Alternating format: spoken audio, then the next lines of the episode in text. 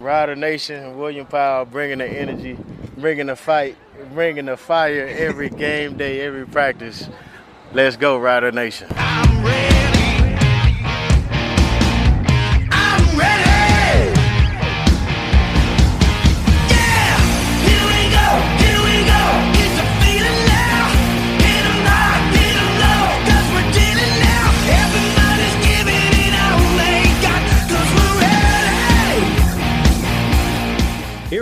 The Piffles Podcast, your premier Saskatchewan Roughriders fan podcast. Thanks so much for joining us. You got Alex, Greg, and Steve with you as per normal. We have a very special guest joining us right now. So let's not waste any time here. Let's get right to it. We have a returning guest to the Piffles Podcast, someone that we had uh, a couple years ago. Glad to have him back, Mr. Eddie Steele. Eddie, how you doing?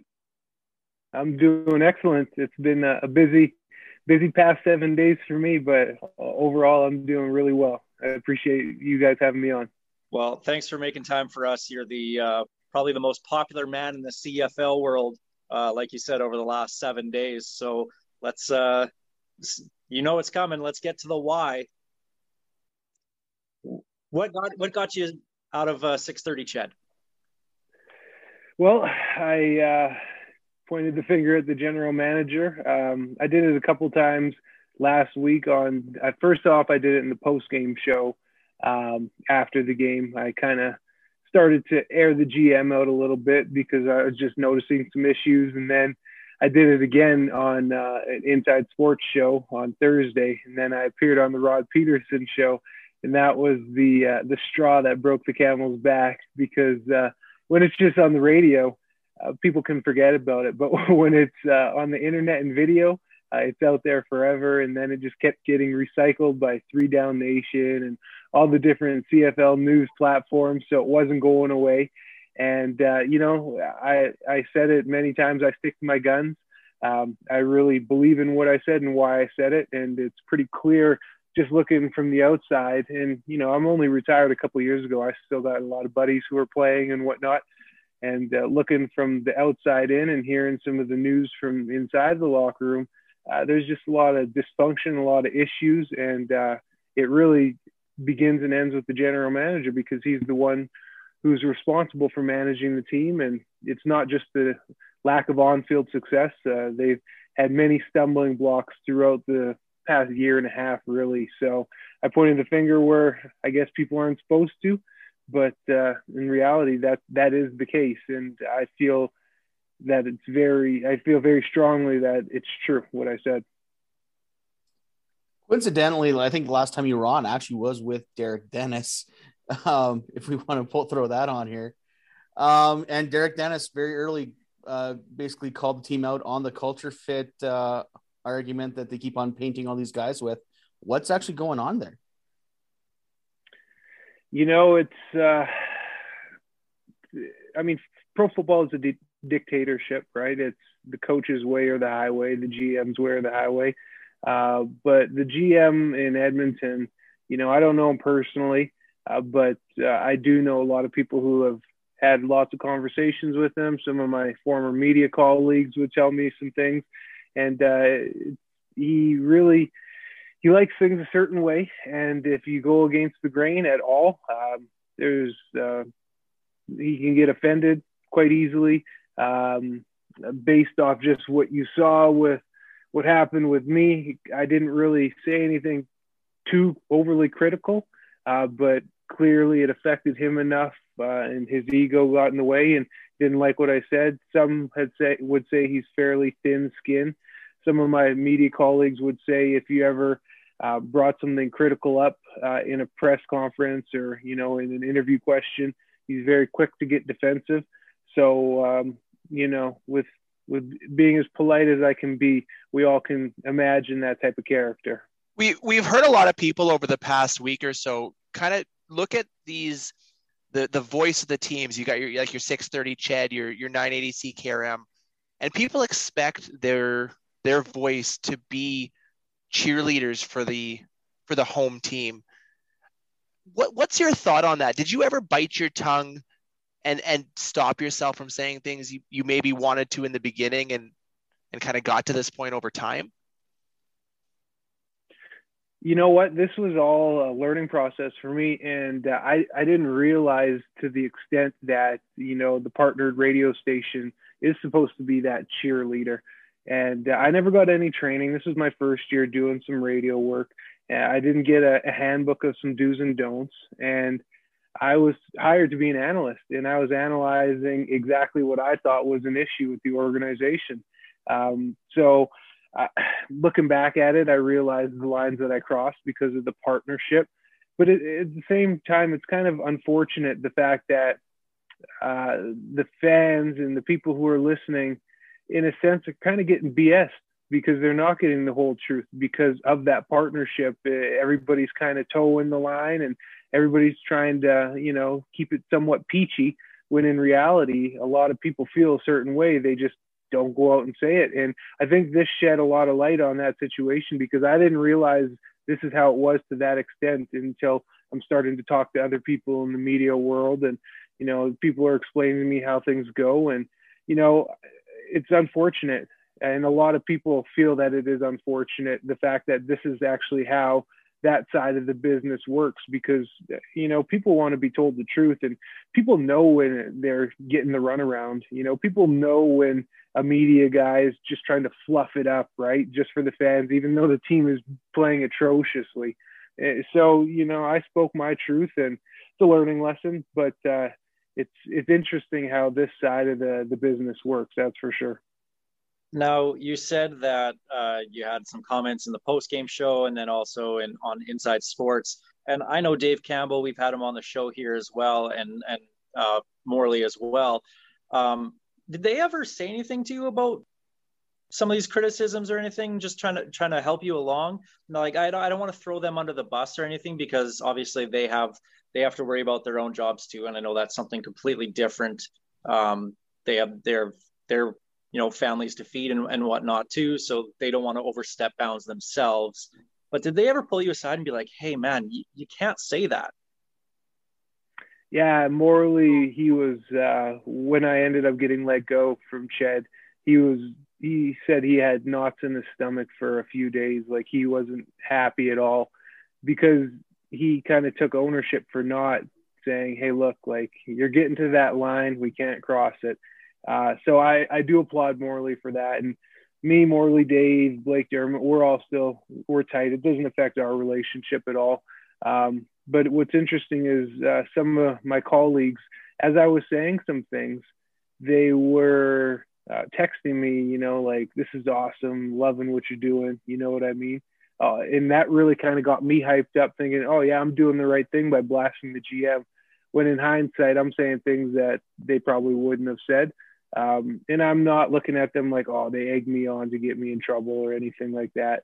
And I'm not going to name names or throw anyone under the bus, but I felt like when you're texting me, you know, these fire emojis after I lit up the GM, I thought, oh, yeah, I'm doing something right, you know? So, but again, I made the mistake. And uh, yeah, I do respect Morley for, you know, kind of taking a bit of ownership too, because like I said, I didn't get any any do's and don'ts. You know, I just was analyzing what I thought needed to be analyzed, and uh, obviously made the mistake. But nah, I stick to my guns.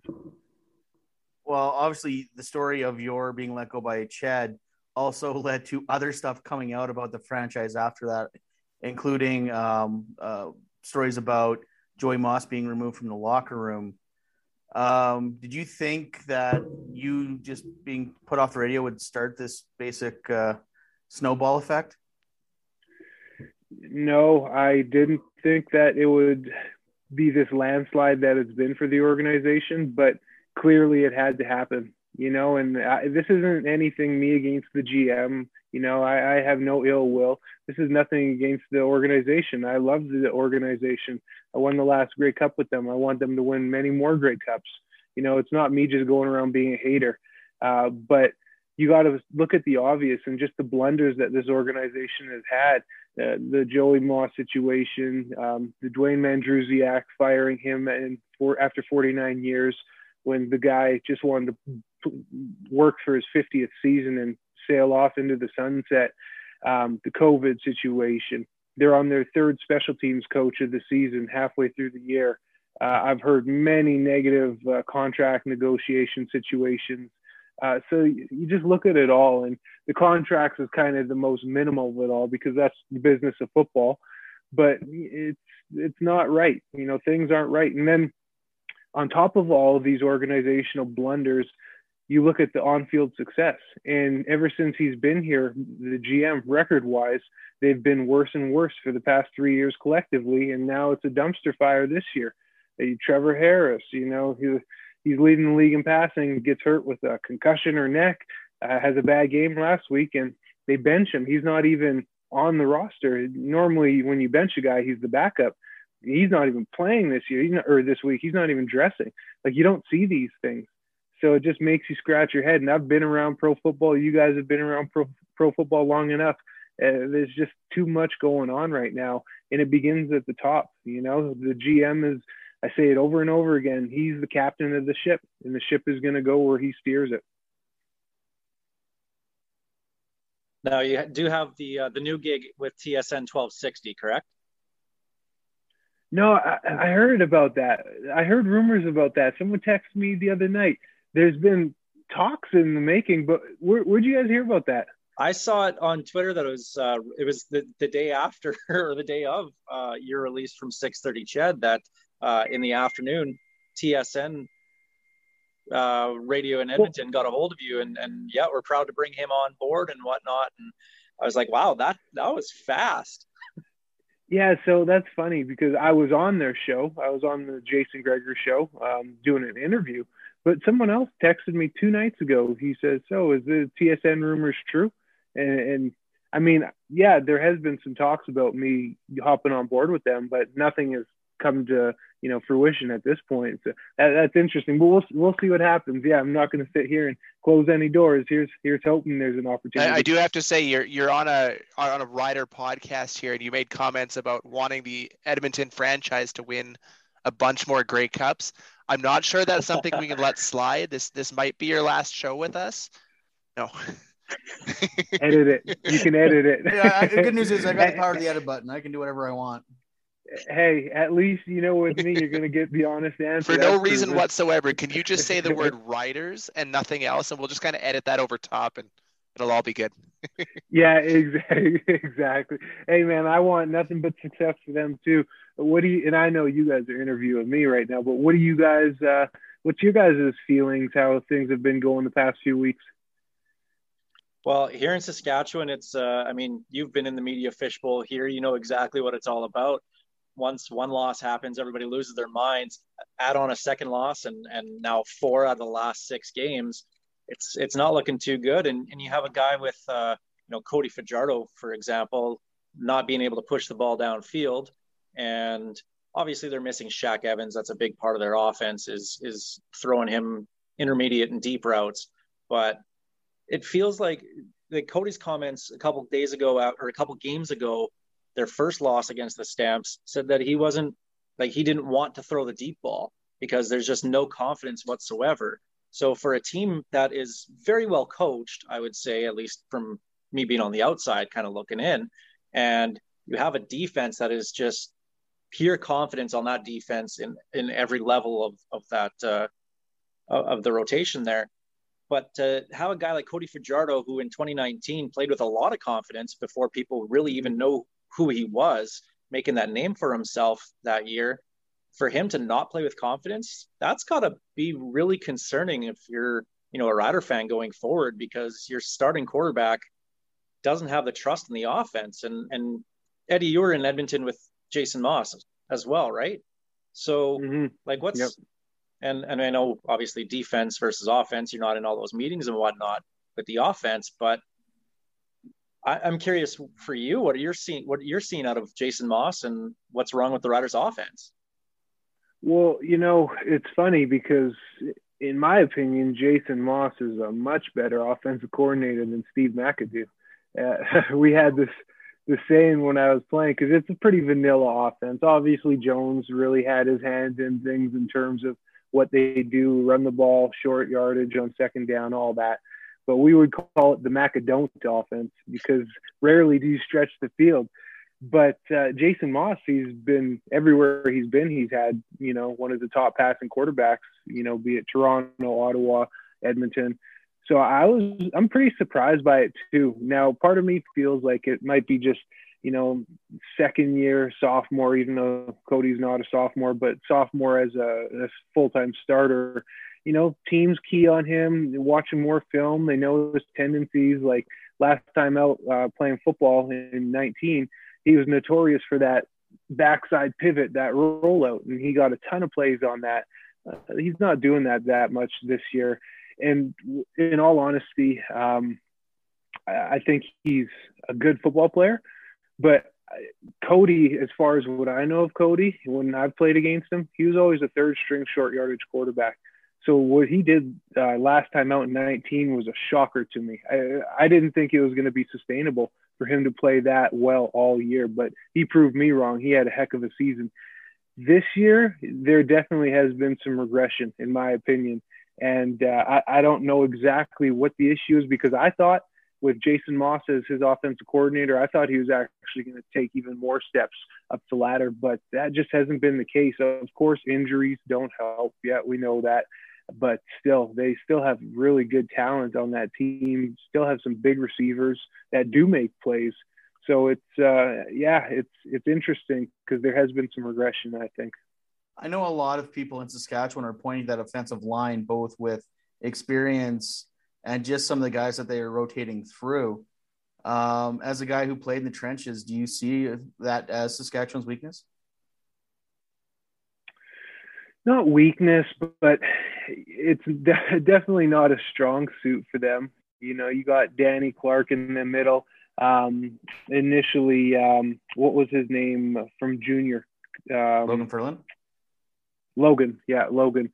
I heard a ton of good things about him. Actually, funny enough, a lot of the things I've heard about him come from Brendon LaBatte, and uh, told me like this kid's going to be a player.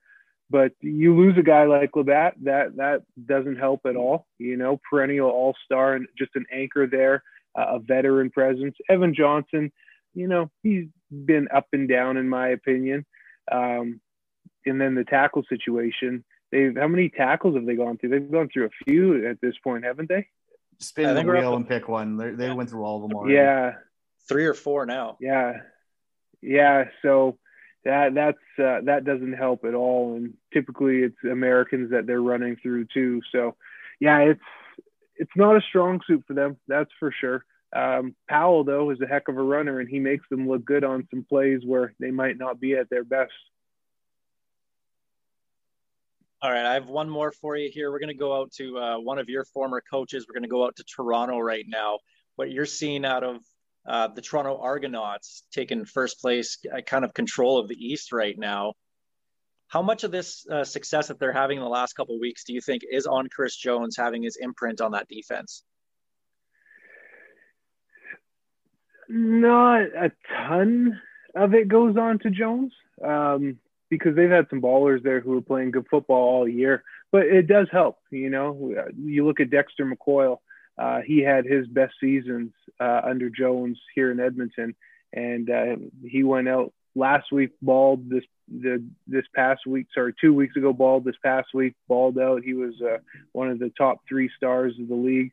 Uh, so guys like that who are really familiar with Jones's scheme I think it's going to really help uh, but you know it, it's a team game it's not just their defense that's playing well their offense is playing well too kicking game. I like Boris Bede. I've, I've liked him for a long time. He's got a huge leg for a kicker. Uh, so, you know, I think the Argos are a well-rounded organization. I mean, shoot, they, they spent enough money this offseason getting players, so you better be producing. So I, I think they've done a good job in scouting.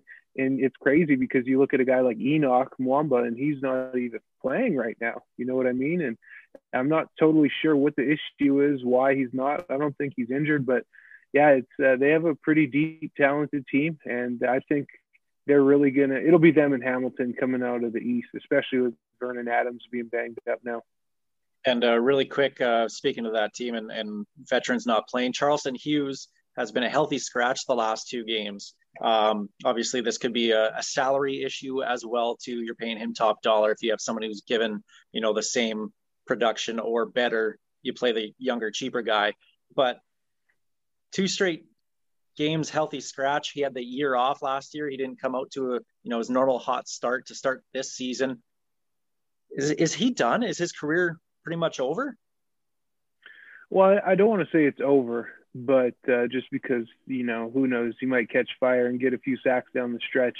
And I don't want to offend him; he's a buddy of mine. But uh, they're always looking to go younger, and they're always looking to go cheaper. That's the business. The minute you sign a contract, they're scouting to try and replace you. It's no word of a lie. Uh, he and you're right. He hasn't got off to that hot start in the past few years. He would get you know quick nine sacks in seven weeks, and then you can coast for a little bit, and then still end up with 13, 14 sacks. Uh, but it, that's not the case, and the reality is, can't play till the wheels fall off. We all have a shelf life in this game. I'm not saying this is it for him, but you know the end is in, inevitable, and he, he's playing into his late 30s, not even mid 30s, late 30s as a defensive lineman already he's defied the odds and have the success that he's had. So it, I don't know if this will be the end of the road for him, but man, you can't play forever, especially in the trenches. It, it starts to add up. So it'll be interesting to see how things unfold for him uh, moving forward with his career. Well, Eddie, thanks so much for uh, making time for us here on the Piffles podcast. We know you got another call. You're going to pop on here in a, in a couple of minutes. Uh, so thanks again, and uh, maybe we'll hear you again on the uh, on the radio soon. We'll see, uh, radio or TV. I want that CFL on TSN panel. They, they need alignment. It's all skill position up there. You and Milt. Yeah, exactly. all right. Thanks so well, much. I appreciate Eddie. it, guys.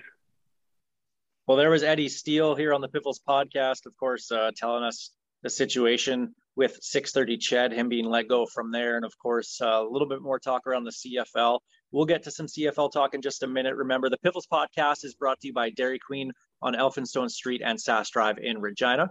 And the Piffles podcast is a proud member of the CFPN, the Canadian Football Podcast Network, and a part of the Saskatchewan Podcast Network. Let's get to the opening kickoff.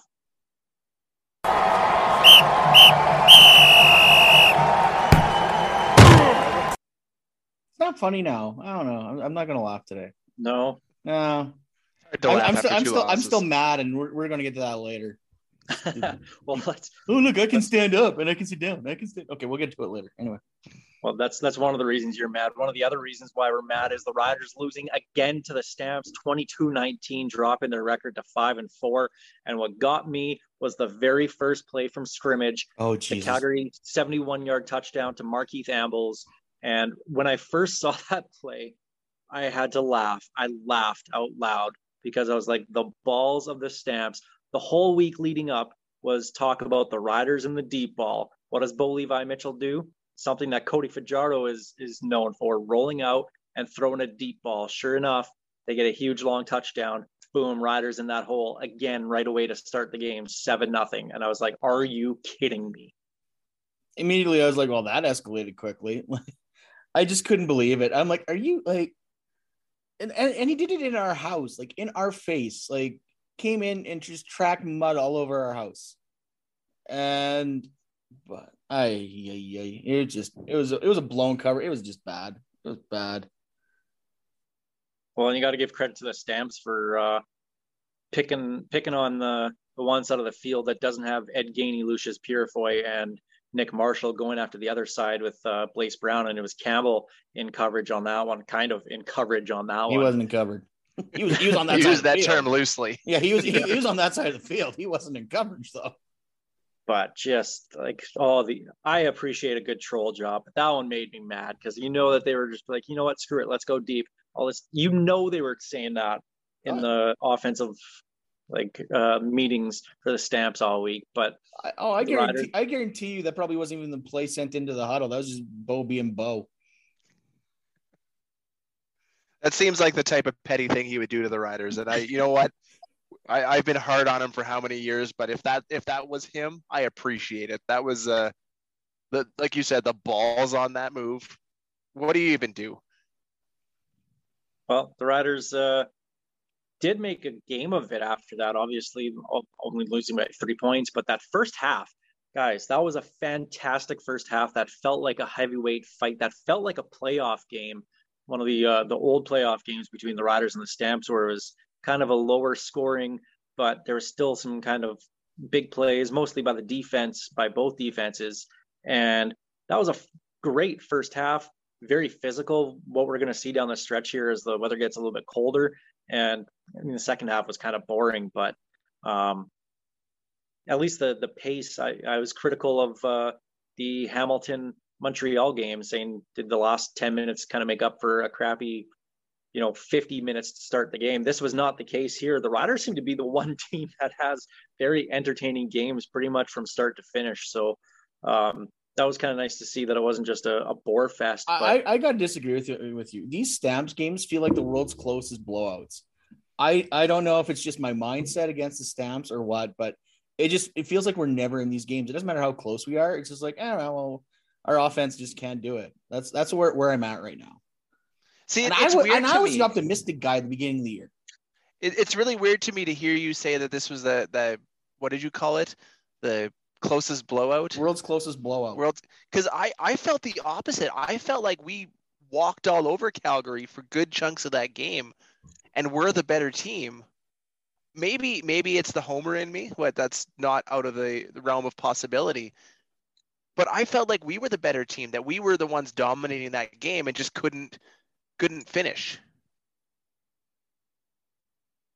Well, but that offense again pretty much god awful the entire game. They just they aren't able.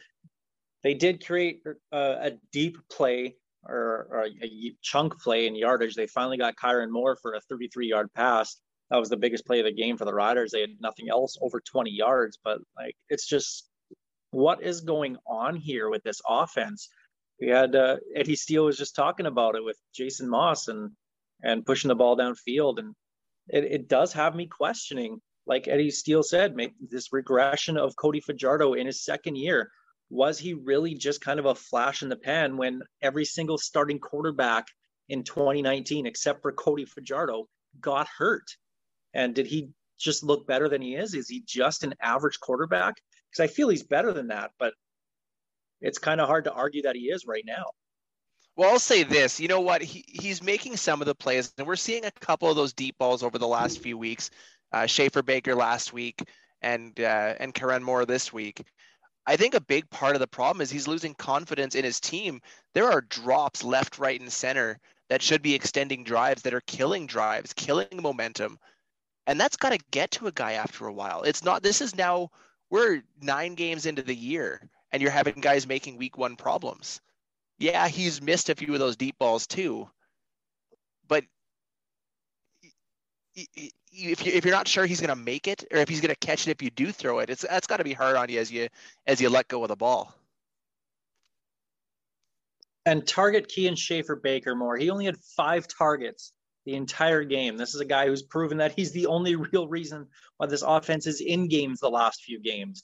Get him the ball. I don't care how many times you have to do it, but just get him the ball. Screens, hitches, slants, ins, outs. It doesn't matter what the route is. Throw it to Schaefer Baker because right now, that's all they have. Oh, they had a touchdown in the end zone that for Delenius, and it got called called back. So I don't know. It, it's it's weird. This team seems so heckle, Jekyll and Hyde, and I don't know what they are right now. And by this time of the season, I should know what they are, and I I don't know. Like are they second in the West? Are they a crossover team? I I don't know at this time. Well, and truthfully, outside of that first half against BC in the season opener, and I'll even say the BC road game a couple weeks ago, this offense has not been that good all season long. This isn't just a new thing. I think obviously they were masked in the first couple of weeks. They should have lost week one if uh, the BC kicker could make a field goal in week one the game against Hamilton, obviously they you know beat them I'm, up. I'm telling you right the... now, the Riders' uh, most outstanding special teams players are BC kickers. he makes kicks, and all of a sudden the Riders are sitting at what three and six, and on the outside of a playoff spot.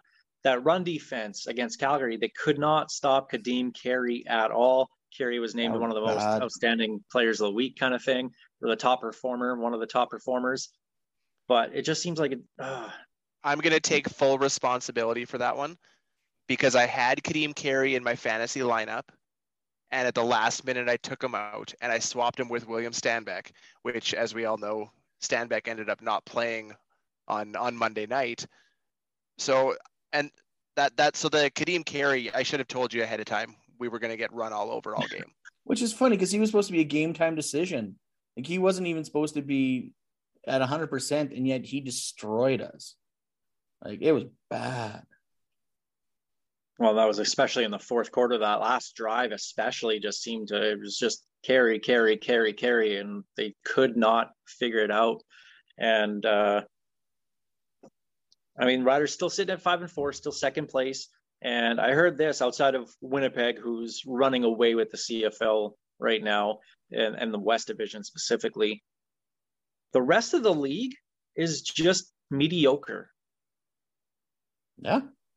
And that includes Toronto at what are they, six and three, leading the East right now. But the rest of the league, they're all clustered. There's Winnipeg, and um, people can't see my hands raised up all the way, but like Winnipeg's way at the top here. And then down way below that is literally everybody else. And then there's Ottawa, and then there's a high school team, and then there's the Elks at the very bottom digging their way up. And it's like good, for, like luckily for the Riders that all these teams are just kind of meh. And I don't know if you guys see it that way. No, and that's what I said. Like, I don't know what this team is, but on the plus side, I don't know what any other team is other than Winnipeg and obviously the Elks in Ottawa. But yeah, I don't know who's showing up for Hamilton. I don't know who's showing up for the Argos. Like, what if you even look over at, at Ottawa, they're starting to turn their play around. They've been having a bunch of closer games compared to what we saw, you know, the first five, six weeks of the season. Even they're kind of moving their way up into that that mediocre pile that you mentioned. You're it, it, you're right. It is the Bombers at the top, seven teams in the middle, and and Edmonton way down at the at the bottom. That there's no other way to describe this league right now. I mean, I, I haven't done my power rankings on the on the site in a little while, but if I was going to do them, it would be in three in three tiers, exactly like that.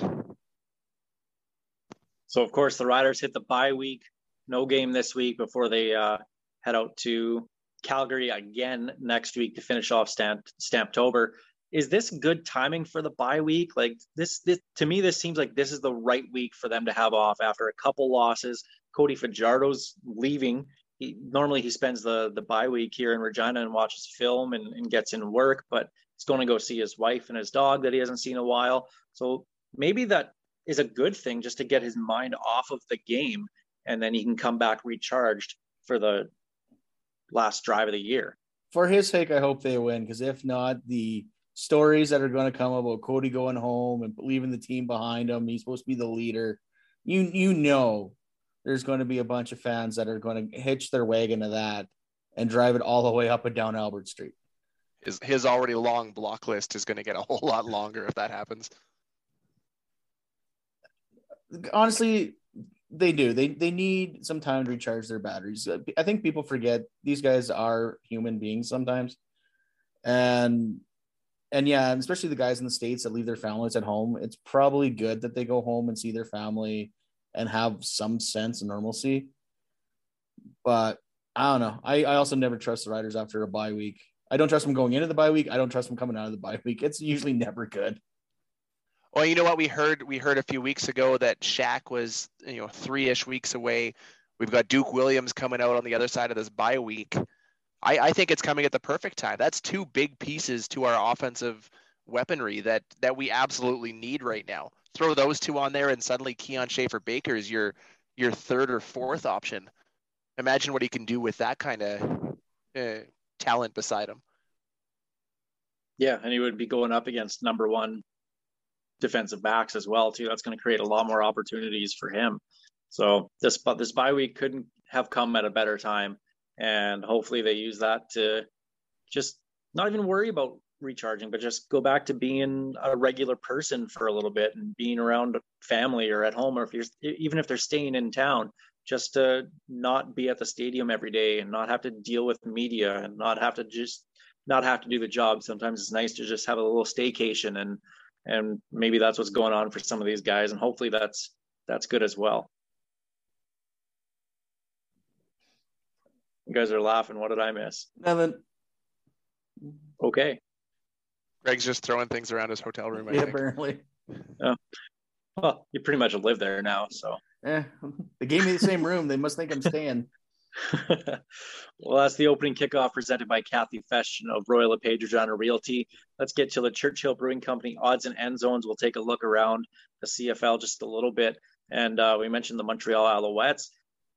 Vernon Adams Jr. is going to be out for a while. We don't really know how long yet. Matthew Shiltz is going to be the starting quarterback for them this week against Ottawa. But uh, sounds like Montreal is also going to be looking for other quarterbacks and see what they can bring in. Is there uh is there a chance that the Riders are maybe calling them and saying, "Hey, Harker's available" or Paxton Lynch? I well, I tweeted it out. I if I'm the Riders, I'm seeing if they got an offensive lineman that we can borrow for Harker because I don't know what the asking, what the get back on a guy like Paxton Lynch would be without any CFL film. Um, don't get me wrong, the name's there, the pedigree's there, but we we've seen a lot of those uh, NFL names come in and do absolutely nothing, and w- Montreal knows that well, very well, in fact. Um, but no, it sucks for Adams. Uh, I love them. Like if he was, I wish he was still a rider. I, I like him that much. Um, but yeah, from everything I'm hearing, he's definitely out that six weeks, if not longer. There's that six weeks is a minimum. He he might not be back this season. So that's it's never good when you see a guy like that leave the leave a game uh, leave leave the league like that uh, for a season anyway. And that's going to bring me into the next question here. Just with uh, we we debated this by ourselves before we uh, a couple days ago before we hit record on this episode, but with the crossover kind of in play, especially with Calgary winning back to back, and you got BC and Saskatchewan all fighting for spots two, three, and four in the West. You have Hamilton and and Montreal fighting for second and third in the East right now. But with Montreal without Vernon Adams, that crossover kind of looks a little bit more tempting right now. Steve, we kind of debated this. I think it was, it was mostly you and me. Is the crossover the best bet for a West team to make the Grey Cup this year because you don't have to play Winnipeg? One hundred percent. I mean, It we've has never here. happened. As bad as the East is, it has never happened. The Riders were the closest to ever do it, and they still screwed it up. Yeah, thanks, We Cody haven't- Fajardo. We Yes, haven't seen a team quite like Winnipeg in a while. Yes, Hamilton was that team last year. They were out east. We didn't have to worry about them. As a as a Rough Rider fan, I have zero confidence in this team going into Winnipeg and winning a West final. As a None. Rough Rider fan, I have zero confidence they can go out east and win two games to make the Grey Cup. I have a ton more confidence in that. They've already shown they can beat both of the teams that they would be up against in Hamilton and Toronto. They beat Ottawa and Toronto in the regular season in what was it, 2018, and still lost to Toronto at BMO. Is it? But if you have to pick it between beating Hamilton and Toronto or beating Calgary and Winnipeg, take everything else out of the equation. Which is the easier route? At the end of the day, you still need to beat Winnipeg. It doesn't matter if you But- lose in the Grey Cup final or if you lose in the Eastern final or the Western final. You still got to beat Winnipeg to win the Grey Cup. And no one cares. if- no one, believe me, Steve. No one cares about almost winning the Grey Cup because I hear all the time from guys. Oh, we was. It doesn't matter.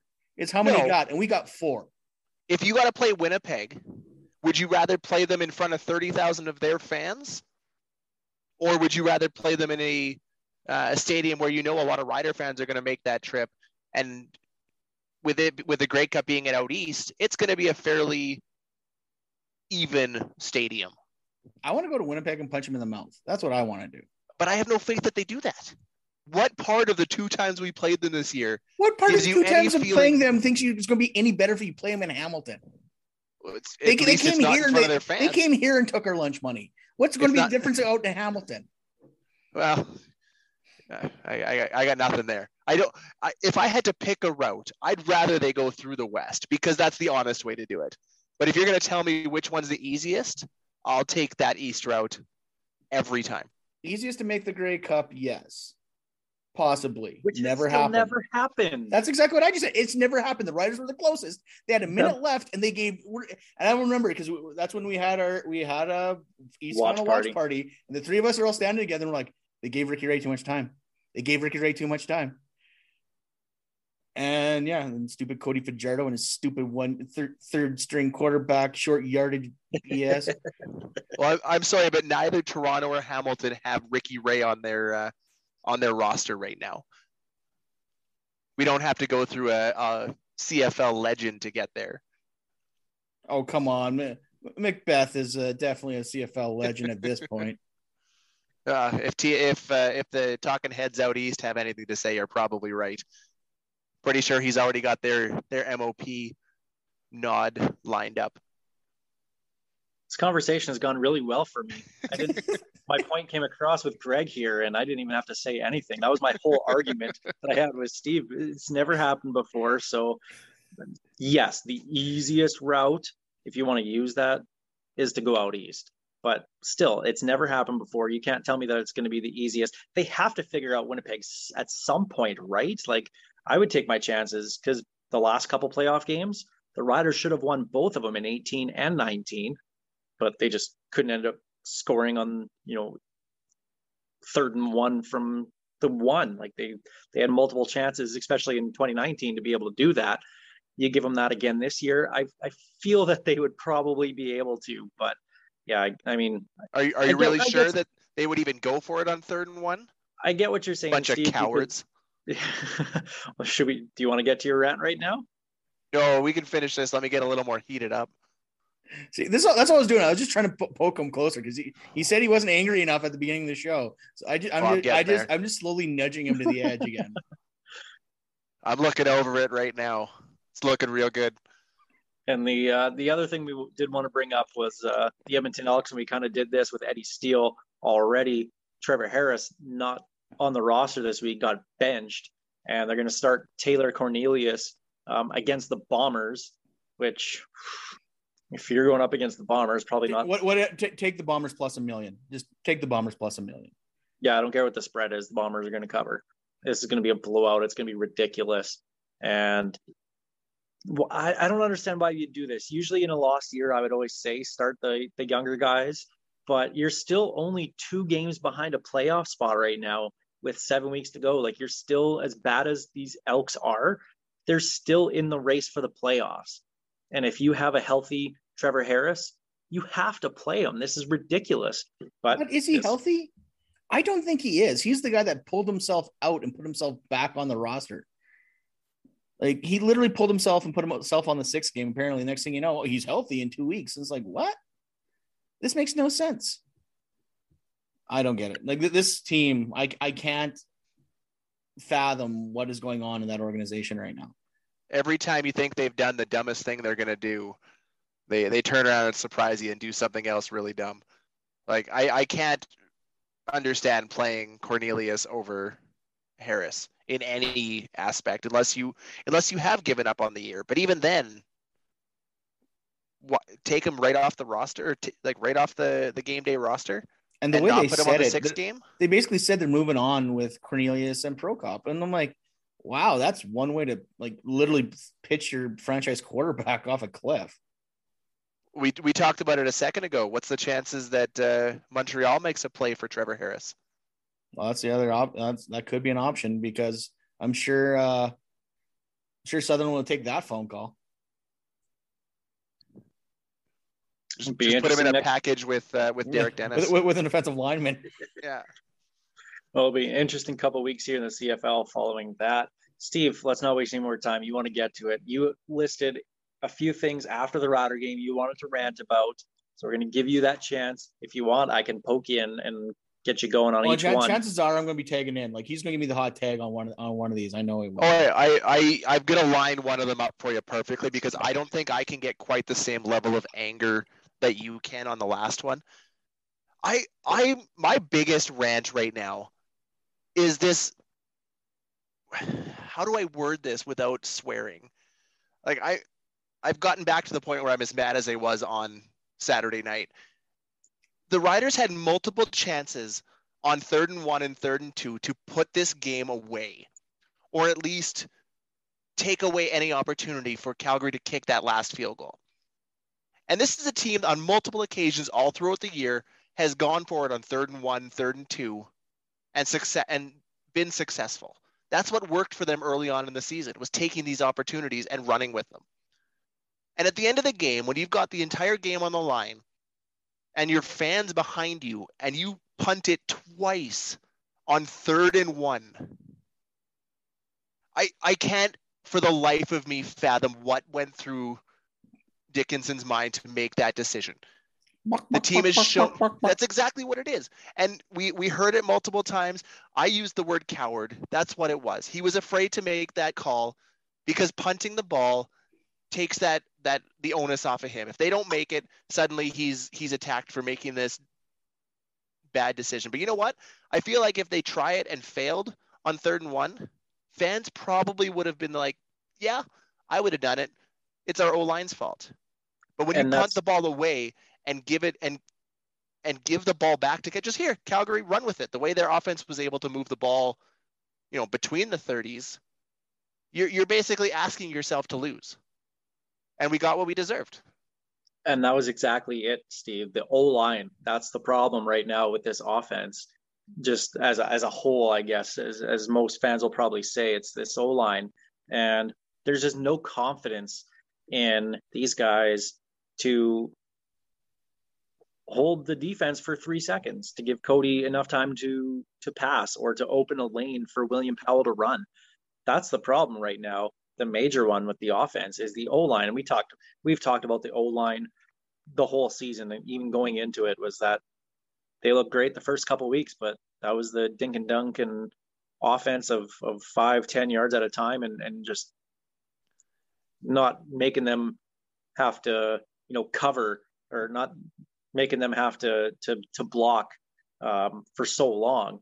And defenses have adjusted and the offense hasn't yet and they're playing the other teams seem like they're playing chess when we're playing checkers on offense and that's where the problem is it's the offense and we're not giving enough time and and Maas isn't putting them in enough good spots to be able to do that why not bring in a sixth uh, old lineman more often why not bring in albert Awuzie more often to to block and have him run a little bit out of the backfield. Like there's got to be ways that you can use some of these guys. Use Kienan LaFrance a little bit as a receiver. They have been doing that, but have him chip off a defensive end just so you have that extra half second. And Cody's forcing the ball that half second earlier because he hears those footsteps. Even if there's nobody around there, he knows that this protection isn't going to hold up. So he has to get rid of the ball.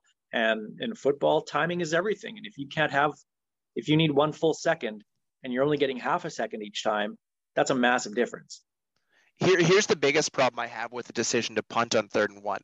Now you have a quarterback who's outright said he has no faith in his receivers to catch those 50 50 balls. And you have a head coach who's shown he has no confidence in his offensive line. That's two big pieces where the, the leader has basically given the those guys the middle finger we and saying we're better off doing it the other way because we don't trust you to get the job done. That's a big issue coming down the stretch on this season. But you know what's a bigger issue than that? Fans doing the goddamn wave at all. First of all, the wave is stupid. Stop it. But to do it on offense is just for for a, fan base that gets touted as being the smartest fans in the CFL and the best fans in the CFL we we don't win that. We lose that title for doing the wave on offense. It, it's gone. It's it belongs to eight other franchises right now. They are all smarter than us if they haven't done the wave on offense this year. It was the entire series. It wasn't. I've seen it before where it started and oh, I'm like, oh, we're on offense. We'll we'll stop. They went the entire series till we punted the bloody ball away, and then stopped. And then stopped so they could be loud on defense. It's like people don't understand the problem with this. It's it's literally an act that's designed to a make noise and b distract because you got this this wave going around the stadium. You're going to see that out of the corner of your eye. You're going to hear that noise as it rotates around the stadium. It is literally the worst thing you can do on offense. And we do it week after week after week, and people are happy about it. No. And I, the- people that run down the aisles and like doing the one, two, three, wee. You look like the kids on the side of the road pulling their arms down to get the horn to honk. Just quit Hey. it. The horn honking is still cool. Okay. The wave one was never cool. Two still isn't cool. And three needs to go back to the 80s. It's like, like I said, look, I can stand up, I can sit down, I can stand up. I know I can do this in order. Oh, you're going? Okay, it's my turn. No one cares. It is the dumbest thing on the planet. Let's just move on, quit doing it on offense, and shut up. Instead of being a rider podcast, can we just become an anti-wave podcast and bring up every time a fan base does the wave and This just sit there and give them hell for five minutes that week and we'll be back next week when somebody else does something stupid. Wow, this uh, sounds exactly like uh, the Piffles podcast from five years ago, where for the last five years, all we did was complain about the wave. Oh. We have a shirt about it. Uh, We should we should talk to the riders and see if they'll they'll buy twenty thousand of those shirts and give every single fan one. they they just so we can laugh Give? at them doing Give? the wave while wearing a don't do the wave shirt. Oh, no, no, no. We're, s- we're, we're, we're going to do what they do, and we're going to sell it and jack it up. Yeah, are you, are you suggesting the riders would give the fan base anything? I'm sorry. for I forgot what team I rooted for. Except for a shoelace. But they, they have like video prompts for everything, including making noise now, which I had to laugh. Rob Vanstone's like, oh, considering we're they're the world's greatest fans, how come they have to be told to make noise with a noise meter? And I'm like, someone needs to tell them to sit their asses down and stop doing the wave. Like that should be the next video. Oh. Can we get can we get like an the entire offensive line doing a uh, an anti-wave PSA before every offensive series? Just Dan Clark, hey you, sit your ass down. Yeah, that's all we need. Don't do the wave. Yes, we we I think we're onto something here. Somebody needs to reach out to the riders and make this a a, a thing going forwards. That would be a better PSA than hey you make some noise. Hey you in the green shirt make some noise. Oh, I see that thing one more Is damn time. Oh, he's talking to me. Yeah. Yeah. To be fair, though, that stuff is that you see that stuff at every stadium, I and, and know. to make make some noise. That's at every stadium. It's geared to the casual fan to to get them in, and and now you're seeing it. I- more I- and more I casual know- fans are in Mosaic Stadium. I want to see their scientific proof that Rider Nation is louder than a jet engine. Where, where where is the decibel rating? I want that. I want to see that scientific documentation. look. I'm doing my own research on that. Okay, so uh, So you you're watching YouTube clips? Yeah. it's on Facebook. well, let's get to the CFL Pick'em this week. There's only three games, which kind of suck, and only one of them really seems to light me up in any kind of way, and that's the last game of the week. But the first one, Winnipeg at Edmonton, we already said whatever Winnipeg the by a spread is. Winnipeg, yep. Winnipeg. Montreal with uh, Matthew Shiltz at quarterback in Ottawa. I'm going Ottawa. I think they're going to surprise somebody this week. Ah. And that somebody's going to be me when they lose. And yet you still won't be surprised. No, not at all. I don't know. I I I don't know how to grade this Montreal team without VA behind quarterback.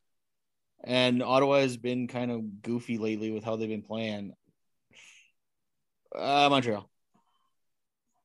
Matthew Shiltz has still looked pretty good coming in for Vernon Adams each of the last couple of games when VA gets hurt. And he seems to be able to run that offense. He's been around them for quite a few years now. And I don't trust Caleb Evans in Ottawa. Are you kidding me? No, that team's still garbage. Montreal wins. and finally, this is a big one, especially for Rider fans too. Calgary at BC. This is not the Reilly uh, Bo matchup everyone expected. Like, don't get me wrong, it's like two old gunslingers still throwing, but it's not the same teams. I like I was BC like, I was like, it's literally still the Reilly and I Bo matchup is, that but- but everybody expected. Yeah, but Quite literally. yeah, I know, but you know what I mean. Like they're they're not the players they used to be. Um Bo still doesn't look 100%. I don't I'm sorry. I got to go with Reilly. So, so what you're saying is it's not the Bo Reilly matchup that we accept, expected two years later. Because they're older, which we all expected because the last time was two years ago. Shut up, Steve. Just just making sure we're on the same page here. It's important that we get on the same page, like we were with the uh, the Getzlaff tweet on on uh, Saturday night. That was pretty solid. That that is that is scary, honestly. uh, I I gotta go. Oh, who'd you take? So I can take the other one BC. and make, leave it all up to Alex. yeah, you're, you're you're taking your buddy Bo. I can't I can't take Bo Levi. I the Riders should have won both of those games. I Calgary still doesn't look like a good team. We just didn't look like a good team either. I'll take BC. Oh, but BC doesn't have Lucky. Lucky Whitehead is out. Oh. Calgary seems to be getting healthier and healthier as they go. They ended up getting Huff back last week for the receivers, and I'm picking a Not that I- tie.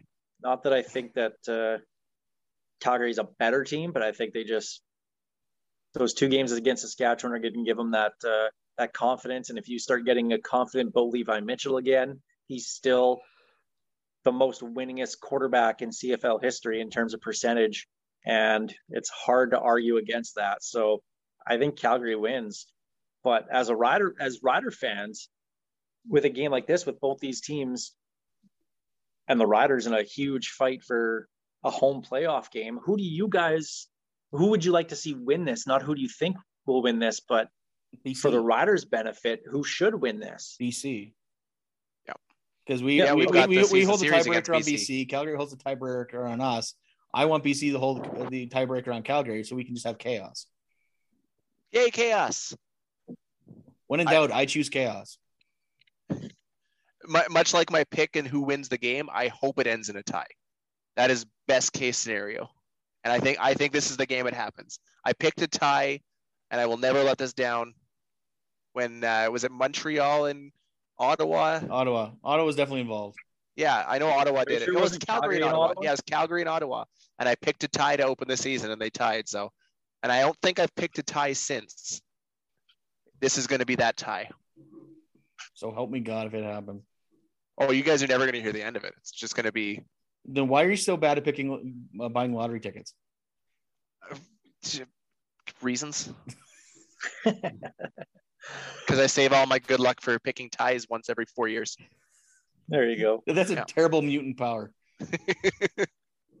All right, boys. Well, that's going to do it for us this week on the Piffles podcast. We want to send a uh, send a thanks again to Eddie Steele for joining us right off the top of the show. Always a blast talking to him. And uh, as he hinted, there's some talks with him in uh, TSN in Edmonton. Hopefully, uh, whether it's on radio or even if he is a panel guy and, and has to do it from home via Zoom, like Milt and uh, Matt Dunnigan were, I think he'd be very good on the panel.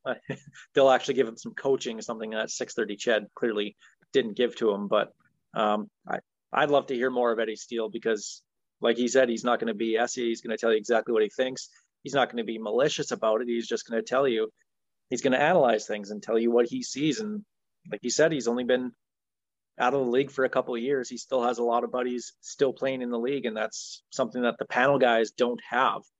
So I think that would be uh, a, a great addition to the CFL on TSN. So thanks again to Eddie Steele for joining us here. And of course, uh, special thanks to Kathy Festian of Royal LePage Regina Realty and Churchill Brewing Company. And of course, Dairy Queen on Elphinstone Street and Sask Drive in Regina, making this show possible. We'll be back next week with another episode of the Piffles Podcast. This is Tyler Gilbert's Ghost Behind Your Mind.